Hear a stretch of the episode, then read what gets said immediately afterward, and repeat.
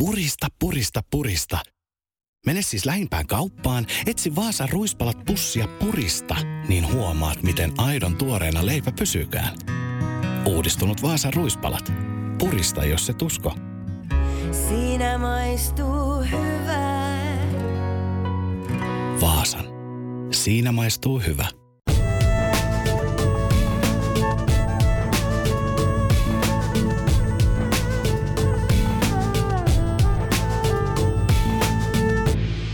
Lämpimästi tervetuloa mukaan kuuntelemaan Viisas sydän podcastia. Tässä Monika Mekitalo. Puhutaan tänään siitä, kun asiat menee mönkään sen omaan rakkaan kanssa, eli päivän aihe on parisuhteet ja parisuhdekriisit. En tiedä, onko olemassa täydellistä parisuhdetta, missä ei ikinä olisi yhtään mitään kitkaa ja jossa eletään ikuisesti onnellisina loppuun saakka. Jos sinä olet kokenut tällaista täysin kitkatonta pitkää parisuhdetta, niin ilmianna itsesi ja saat tulla tänne kertomaan, miten tämä onnistuu. Yleensä, mitä pidemmälle parisuhde etenee, niin sen todennäköisempää on, että suhteessa on tullut tai tulee kriisi vastaan. Ja jos tai kun tämä kriisi tulee, niin joko voi ajatella niin, että niistä selviää tai sitten ei selviä. Eli joko se parisuhde kestää kriisin tai sitten tulee ero. Mutta toisaalta asia ei välttämättä aina ole näin mustavalkoista. On myös kaikkea siitä välistä. Esimerkiksi voidaan päätyä asumuseroon, eli suhde edelleen jatkuu, vaikka ei asutakaan enää saman katon alla.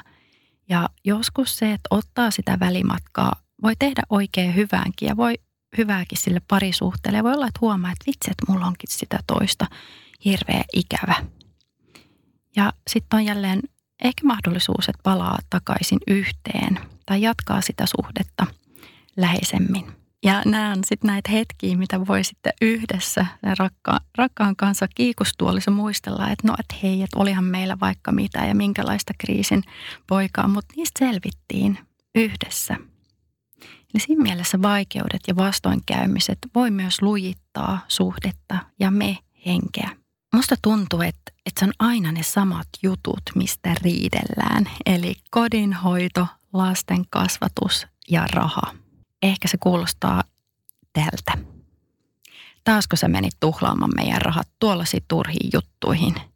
Hei, nyt me ei voida todellakaan mennä minnekään lomamatkalle, kun sä menit ostamaan ton uuden auton ja kaiken lisäksi sä et kysynyt multa lupaa. Älä nyt tuolla tavalla puhu lapsille. Ja hei, voisitko sä viedä mun noin likaiset tai sun likaiset kalsarit ja sukat pyykkikoriin? Ja miksi mun pitää aina imuroida? Miksi sä et ikinä? Ja hei, älä nyt tuolla tavalla imuroi, jos sä imuroit. Sun pitää imuroida tällä tavalla. Ja näin poispäin.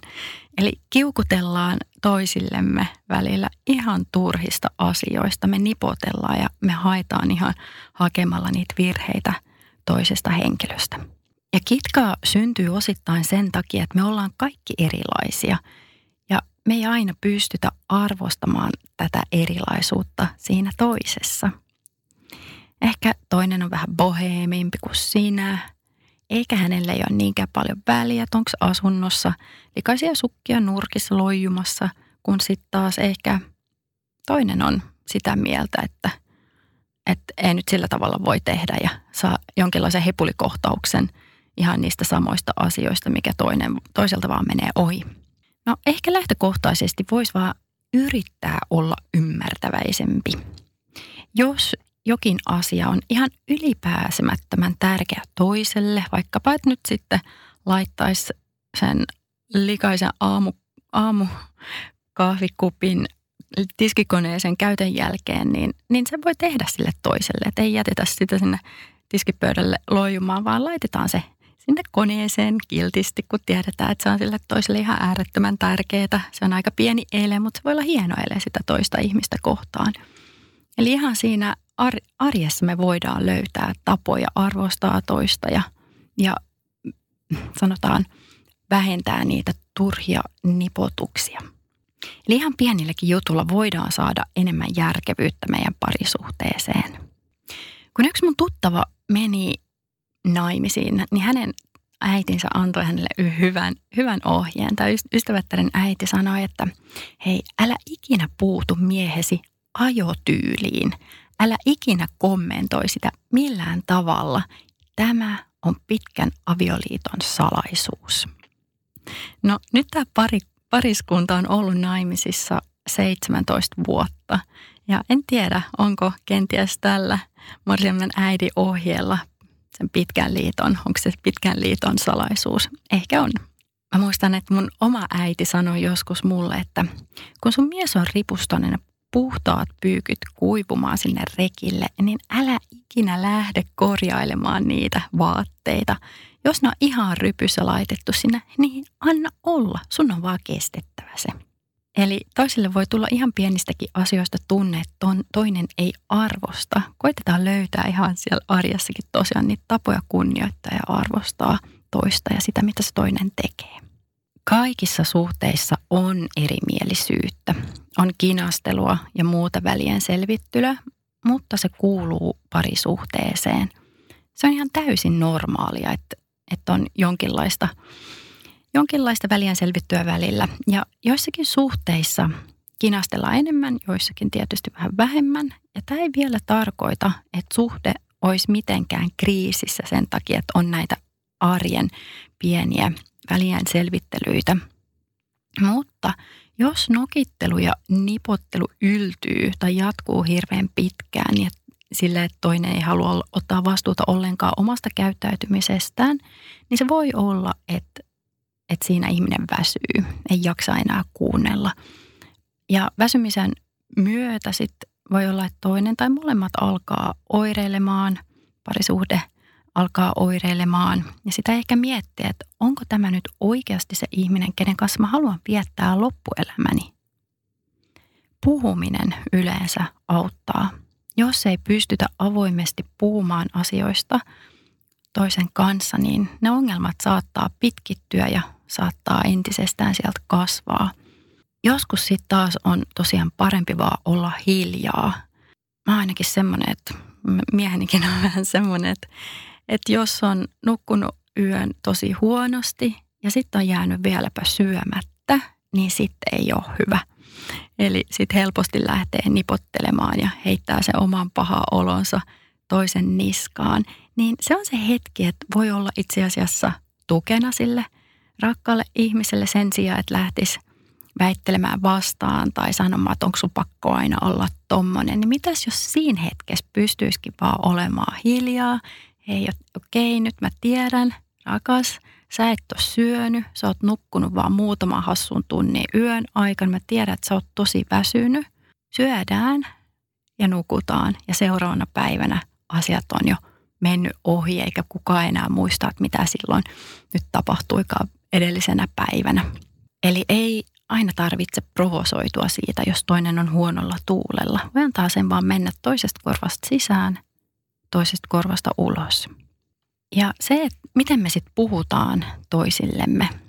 Ehkä semmoinen kultainen sääntö voisi olla, että ei ikinä lähtisi syyttelemään toista henkilöä. Että aina kun aloittaa jonkun lauseen, niin voisi sanoa, että hei, et minusta tuntuu tältä ja sitten jotain. Minusta tuntuu ikävältä tai minua pelottaa tai jotain näin. Että aina ottaa sen oman näkökulman siihen, eikä syyttele, että kun sä aina oot tommonen ja kun sä et ikinä. Niin sen voisi aina muuttaa siihen vaikkapa, että mä oon nyt tosi väsynyt, että voisitko sä rakas imuroida tämän kerran sen sijaan, että sanoisi, että nyt saakeli sä saat kyllä imuroida, että mä oon niin väsynyt, kun sä et ikinä imuroi. Niin aika varmasti se ensimmäinen vaihtoehto menisi helpommin läpi. No sit voi olla, että se toinen henkilö siinä parisuhteessa voi tuntea, että häntä ei kuunnella. Ja vastavuoroisesti voi olla, että toinen taas puhuu taukoamatta, mutta kokee, että ei saa ymmärrystä puolisoltaan. Pienistä asioista voi tosiaan kehittyä kriisi, mikäli ei pystytä tarpeeksi ajoissa selvittää sitä tilannetta ja puhumaan asioista rehellisesti. Ja jos tilannetta ei saada selvitettyä, voi olla, että toinen lähtee hakemaan hyväksyntää ja ymmärrystä itselleen jonkun toisen ulkopuolisen ihmisen kautta. Silloin kun ihminen kokee tulevansa nähdyksi ja kuulluksi, se on aina hyvä juttu. Me kaikki halutaan tulla nähdyksi ja kuulluksi. Ja toivottavasti me voitaisiin kokea se siinä meidän omassa parisuhteessa. Mutta sitten se voi joskus olla, että se ei niinku kerta kaikkiaan millään onnistu. Ja silloin on vaarana, että ihminen ihastuu johonkin toiseen henkilöön, joka sitten taas voi olla, että entisestään syventää sitä parisuhdekriisiä. Ja kriisejä voi syntyä vaikkapa mistä. Se voi olla sitä, että ei yksinkertaisesti ei ole aikaa toiselle. Molemmilla on työt, ehkä siinä vielä perhe, pienet lapset, mitä pitää hoitaa ja harrastuksia ynnä muuta. Ja että sitä yhteistä aikaa ei vaan löydy. Siitäkin voi syntyä jonkinlainen kriisi. Eli voi olla, että toinen uppoutuu täysin siihen työhönsä tai harrastuksiinsa ja sekin voi olla pakokeino, jos asiat ei ole ehkä niin hyvin, niin sitten helposti voi olla, että vaan upottaa itsensä täysin johonkin muuhun asiaan. Ja se, että perheeseen syntyy lapsi, voi olla kriisin paikka. Voi olla, että perheenjäsen tai parisuhteessa jompikumpi sairastuu vakavasti, sekin voi johtaa kriisiin. Ja ehkä taloudelliset ongelmat, ehkä semmoinen yleinenkin asia, mistä tosiaan raha on semmoinen asia, mistä helposti lähdetään riitelemään. Eli kriisin alkuperäinen syy voi myös olla joku ihan ulkopuolinen asia tai asia, mihin ei ole voinut ennalta tai mitä ei ole voinut ennaltaehkäistä millään tavalla. No me ajauduttiin tuossa pari vuotta sitten mieheni kanssa jonkinlaiseen kriisiin yhdestä asiasta. Se oli alussa tavallaan ihan pikkujuttu, mutta sitten ajan myötä se pääsi kasvamaan ihan kriisiksi asti, kun tuntui, että molemmilla oli vaan niin vankka mielipide siitä asiasta, oma mielipide asiasta. Eikä me sitten osattu nähdä ensin ollenkaan sen toisen ihmisen näkökulmaa. Ja se oli vaikea tilanne, eikä me oikein tiedetty, että miten löydetään sitä keskinäistä ymmärrystä.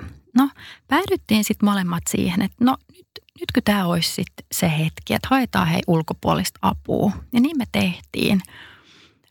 Käytiin kerran juttelemassa toisen ulkopuolisen henkilön kanssa ja hän sitten ikään kuin toimi siellä erotuomarina ja me saatiin molemmat esittää siellä mielipiteemme ja kaikki itse asiassa hyvin jotenkin hertaisesti keskusteltiin siinä, vaikka oli niin kuin, se oli hyvä juttu ja me saatiin tosi paljon irti siitä yhdestä keskustelukerrasta ja löydettiinkin sitten ymmärrystä sen myötä hyvinkin nopeasti toisiamme kohtaan ja sitten se kriisi sitten lähti purkautumaan.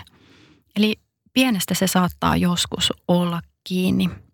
Eli mä luulen, että moni asia selviäisi, jos vaan uskaltaisi yhä avoimemmin ja yhä rohkeammin ilmaista itseään ja niistä ihan syvimmistä tunteistaan ja peloistaan. Mä oon joskus ollut ihan niin peloissani, kun mä oon jostakin asiasta avautunut mun miehelleni, vaikka tietääkin, että se toinen seisoo siinä, hän on siinä, vaikka mä sanoisin mitä.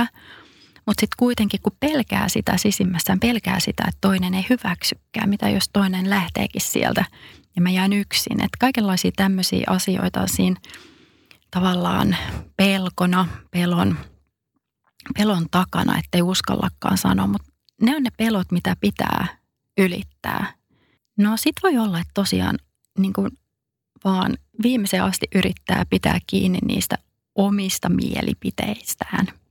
Jokainen toimiva parisuhde vaatisi kyllä sen, että pystyy myös nielemään oman ylpeytensä toisen edessä.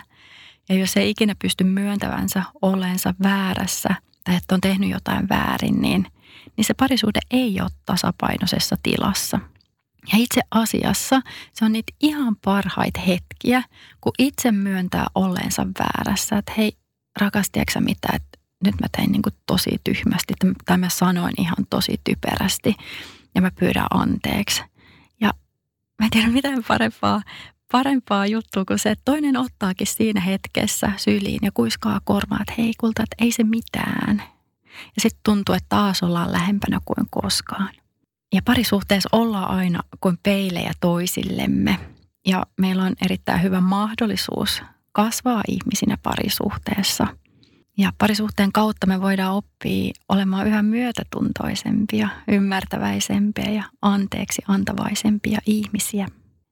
Mannerheimin lastensuojeluliiton nettisivuilta löytyy erittäin mielenkiintoinen artikkeli parisuhteen eri vaiheista. Ja tämän artikkelin ideat oli poimittu Jörg Zinkin kirjasta Rakkauden tie. Ja siinä kerrotaan, että ensin tulee rakastumisvaihe. Me kaikki tiedetään. Eletään silloin ihan siinä alussa vähän niin kuin symbioosissa. Me sulaudutaan täysin siihen toiseen ihmiseen. Me lillutaan vaaleanpunaisilla pilvillä ja kaikki on vaan niin ihanaa. Ja me ei haluta nähdä toisen ihmisen negatiiviset puolet. Seksielämä kukoistaa ja myös hormonit tosiaan pelaa suurta roolia siinä rakastumisvaiheessa. Tämä vaihe kestää yleensä 1,5–2 vuotta ja siinä aikana me-henki on vahva. Ja totuus on, että me yleensä ei rakastuta itse ihmiseen sellaisena kuin hän oikeasti on, vaan me rakastutaan siihen meidän omaan kuvitelmaan siitä, minkälainen tämä henkilö on. Eli me rakastutaan meidän omaan unelmaan. No sitten pian tämän alun huuman jälkeen alkaa realiteetit pikkuhiljaa näyttäytymään, että ahaa, että sä ootkin tollanen. Aha, siis kuin sä nyt tolla tavalla käyttäydyt? Eihän mä nyt uskonut, että sä oot tollanen.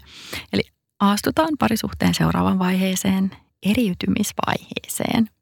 Ja se on se aika, jolloin me taas tarvitaan enemmän niin sanottua omaa aikaa. Me ei olla enää siinä symbioosivaiheessa. Me tarvitaan aikaa omille jutuillemme. Me ollaan taas erillisiä ihmisiä, vaikka ollaankin yhdessä. No vaikka sit ottaa sitä omaa aikaa reippaastikin, niin siinä on hyvä muistaa, että pitää myös tehdä kompromisseja, jotta se suhde säilyisi vakaana. Että ei voi liian pitkään vaan toitottaa, että hei mun pitää saada tehdä mun omat jutut. Että välillä pitää myös tehdä asioita ja paljonkin asioita itse asiassa sen parisuhteen hyväksi. Eli tehdään yhdessä juttuja. Se voi olla myös ihan vaan sitä, että eletään sitä arkea yhdessä. Ja sitten kun pikkuhiljaa löytyy tasapaino siinä suhteessa, niin alkaa 3. vaihe, eli kumppanuuden vaihe. Ja sitten ollaan tavallaan löydetty semmoisen yhteisen säveleen ja molemmat on hyväksynyt toisen juuri sellaisena kuin hän on. Ja me nähdään, että hei, ei se toinen tarvi olla juuri sellainen kuin mä oon. Hän saa olla juuri sellainen kuin hän on, vikoinen kaikkineen päivineen, ihanuuksineen, ja mä saan olla juuri sellainen kuin mä oon. Ja siinä on ehkä se ihanin juttu, että me pystytään antaa tukea meidän rakkaalle kumppanille, vaikka hän onkin täysin erilainen kuin sinä itse. Avioliittoon astuessa kysytään, tahdotko? Ja alussa se on tietysti ilmiselvää, että siinä kun ollaan siinä vaaleanpunaisessa rakkausihanuusvaiheessa, niin tietysti tahdotaan olla sen toisen kanssa niin paljon kuin vaan on mahdollista. No sitten kun suhde etenee ja tulee kriisiä, tulee vaikka mitä, niin vasta silloin se tahdon saa uuden merkityksen. Niin kauan kuin edes on sitä pientä tippaa tahtoa jäljellä, niin suhde voi aina elpyä ja on täysin mahdollista kriisinkin myötä tai kriisinkin jälkeen, että suhde lähtee jälleen toimimaan. Ja välillä voi toki ihan tuntuakin siltä, että papin aamen on se ainut asia, joka pitää yhdessä. Ja hyvä niin. Parisuhteessa meillä todellakin on se mahdollisuus kasvaa ihmisinä. Ja se tarkoittaa sitä, että meidän pitäisi olla valmiita kohtaamaan itsemme, omat viamme, myös omat negatiiviset puolemme. Pitäisi pystyä myös nähdä, että hei vitsit, myöntää itselle, että tämmöinen mä oon. Mä en ole aina se kaikkein ihanin ihminen, mäkin on jankuttava, nipotteleva tyyppi. Ja ei siinä mitään, me kaikki ollaan erilaisia. Parisuhteessa meillä todellakin on mahdollisuus kasvaa ihmisenä huimasti. Mikään asia ei ole ikinä sen toisen syytä. Eli meillä kaikilla on vastuu, molemmilla on vastuu siitä, että se suhde toimii. Ei kannata osoittaa sormea sitä toista henkilöä, vaan me ollaan aina siinä yhdessä. No parisuhteessa me joudutaan monesti kohtaamaan juuri ne kaikkein kipeimmät haavamme. Se parisuhde tavallaan vaan nostaa ylös ne kipeimmät jutut. Ja jos me ei olla niitä valmiita kohtaamaan, niin se väistämättä vaikuttaa myös siihen parisuhteeseen. Me ollaan yksilöitä, yhdessä ja meillä on vastuu myös katsoa itsemme peiliin. Mitä paremmin tuntee itsensä, sen kitkattomampi parisuhde. Ja mitä pelkoja meillä sitten voi olla tai mitä kasvun paikkoja. No se on tietysti hyvin yksilöllistä. Esimerkkinä voisin antaa se, mitä mulla itse on ollut. Eli yksin jäämisen pelko on ollut semmoinen, mikä on noussut joskus pinnalle ja hylätyksi tulemisen pelko.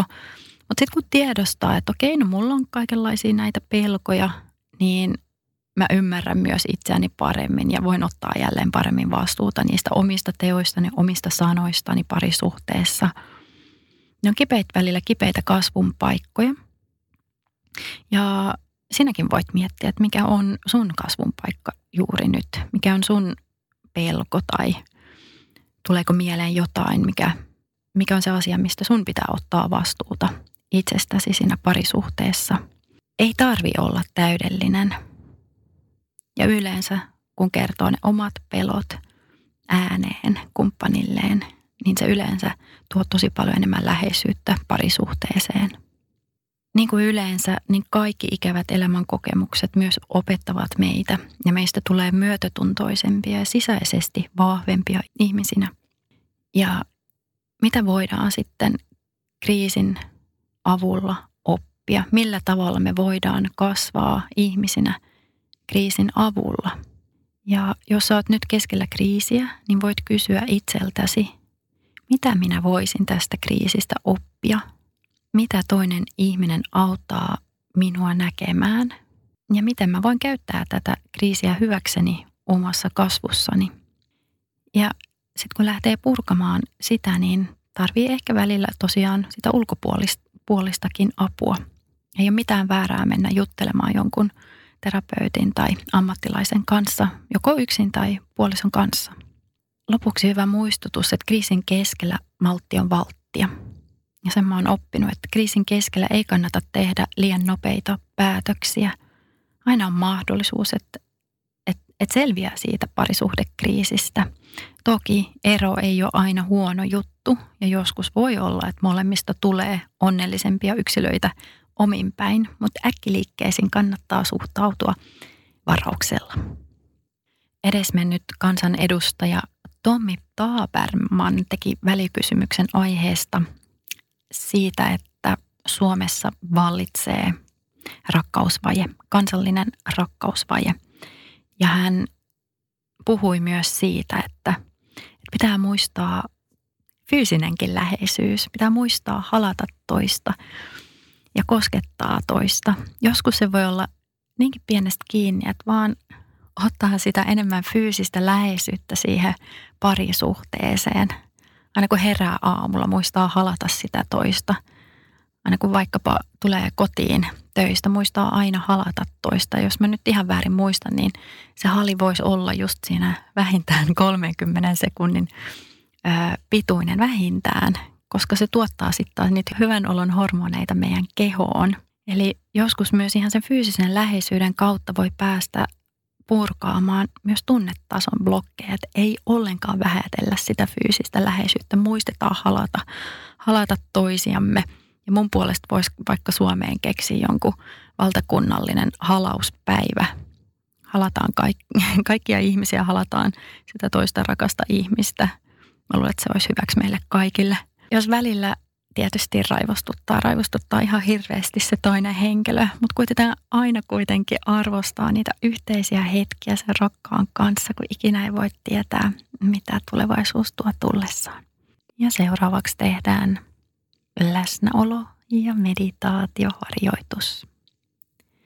Ota itsellesi joko mukava istuma-asento, tai jos haluat tehdä tämän harjoituksen enemmän rentoutusharjoituksena, niin voit myös mennä selin makuulle. Tee olosi mukavaksi.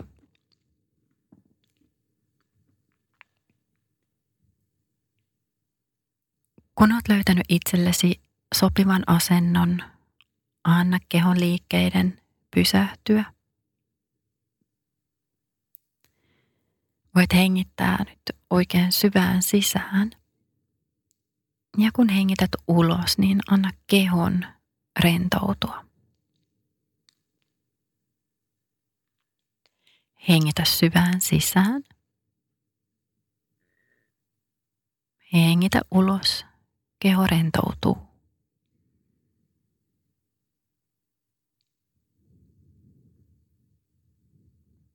Vielä kerran. Syvään sisään. Ja hartiat rentoutuu, kun hengität ulos.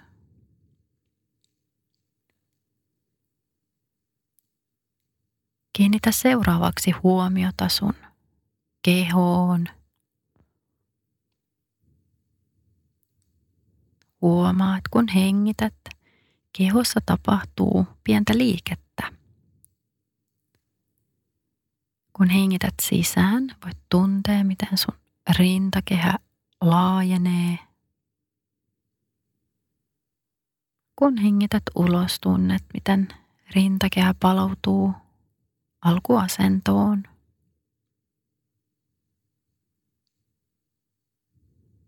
Aina kun hengität ulos, keho rentoutuu vielä syvemmälle.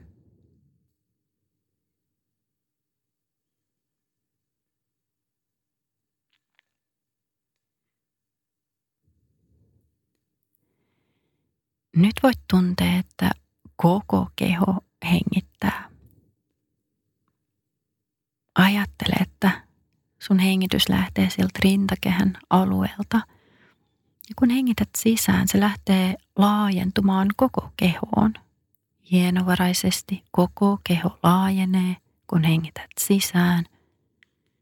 Ja koko keho rentoutuu, kun hengität ulos.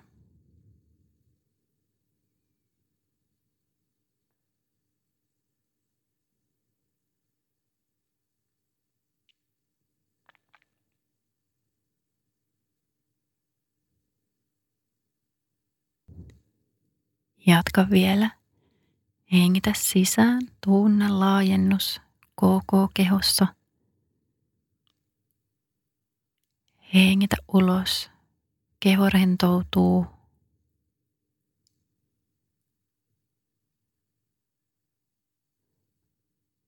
Anna kehon rentoutua vielä syvemmälle.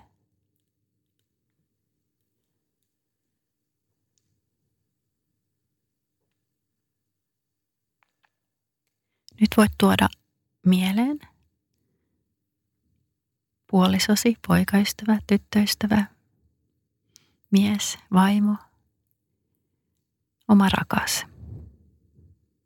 Näe hänet suljettujen silmien edessä.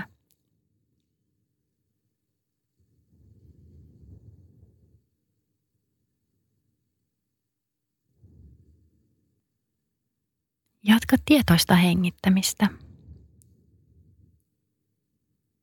Voit nyt tuoda huomion takaisin sun rintakehän alueelle. Tunne hengitys rintakehän ja sydämen alueella. Oma rakas suljettujen silmien edessä. Aina kun hengität sisään, ajattele sanaa kiitos. Kun hengität ulos, ajattele sanaa anteeksi.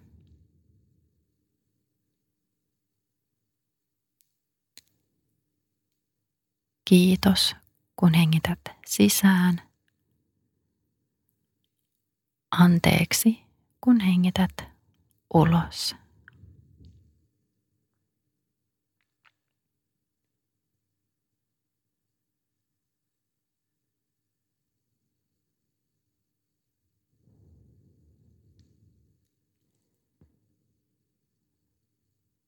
Kiitos. Anteeksi.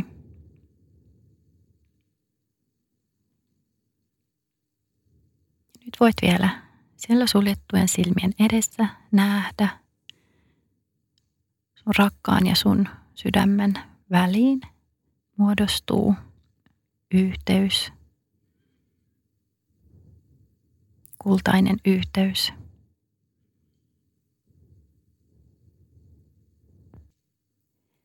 Ja vielä suljettujen silmien edessä voit nähdä, miten halaatte toisianne. Hymyillen.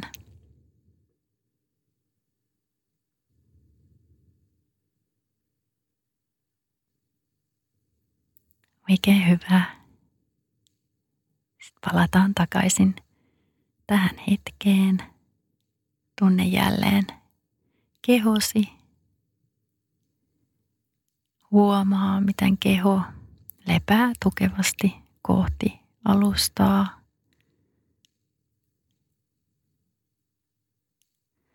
Ja sit voit lähteä vähän liikuttelemaan käsivarsia, jalkoja ja olo jälleen virkistyy, jos tuntuu siltä, että haluat vähän venytellä kehoa, voit näin tehdä. Ja sitten kun tuntuu, että oot valmis, niin voit avata silmät. Purista, jos et usko. Purista nyt rohkeasti vaan. Purista, purista, purista. Muuten et pysty millään ymmärtämään, miltä tuntuu vuosisadan tuorein leipäuudistus. Mene siis lähimpään kauppaan, etsi Vaasan ruispalat pussia purista, niin huomaat, miten aidon tuoreena leipä pysyykään. Uudistunut Vaasan ruispalat. Purista, jos et usko. Siinä maistuu hyvää. Vaasan. Siinä maistuu hyvä.